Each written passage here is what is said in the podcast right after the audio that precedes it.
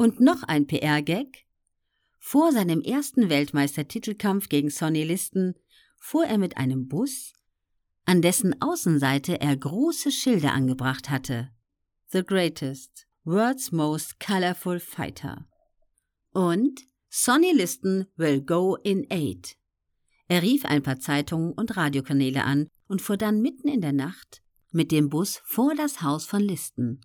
Er krakelte auf dem Rasen vor dem Haus des Schwergewichtweltmeisters herum und kündigte an, wie er ihn verprügeln würde.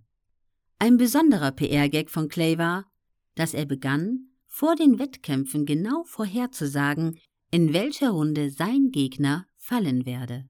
Das hatte kein Boxer vor ihm getan und sorgte allein schon für große Spannung. Clay begann früh, sich kurze Verse auszudenken, die später sein Markenzeichen wurden. So sagte er einem Reporter, This guy must be done. I'll stop him in one. Bei einem anderen seiner frühen Kämpfe sagte er voraus, sein Gegner werde in der sechsten Runde fallen. Kritiker stießen sich daran, dass Clay zuweilen eine ganze Runde Leerlauf einlegte, nur um seine Vorhersage einlösen zu können.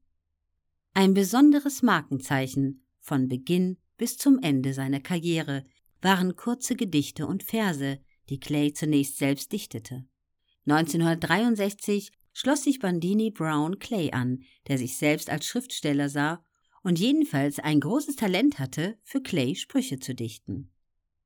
Er war es auch, der den Spruch erfand und zum Markenzeichen erhob, der zum bekanntesten Slogan Clays werden sollte. Float like a butterfly, sting like a bee. Schwebe wie ein Schmetterling, stich wie eine Biene. Mit diesen Worten fasste Brown Clays Stil so treffend zusammen, dass sie immer wieder zitiert wurden, und Clay selbst wiederholte sie wohl tausende Male.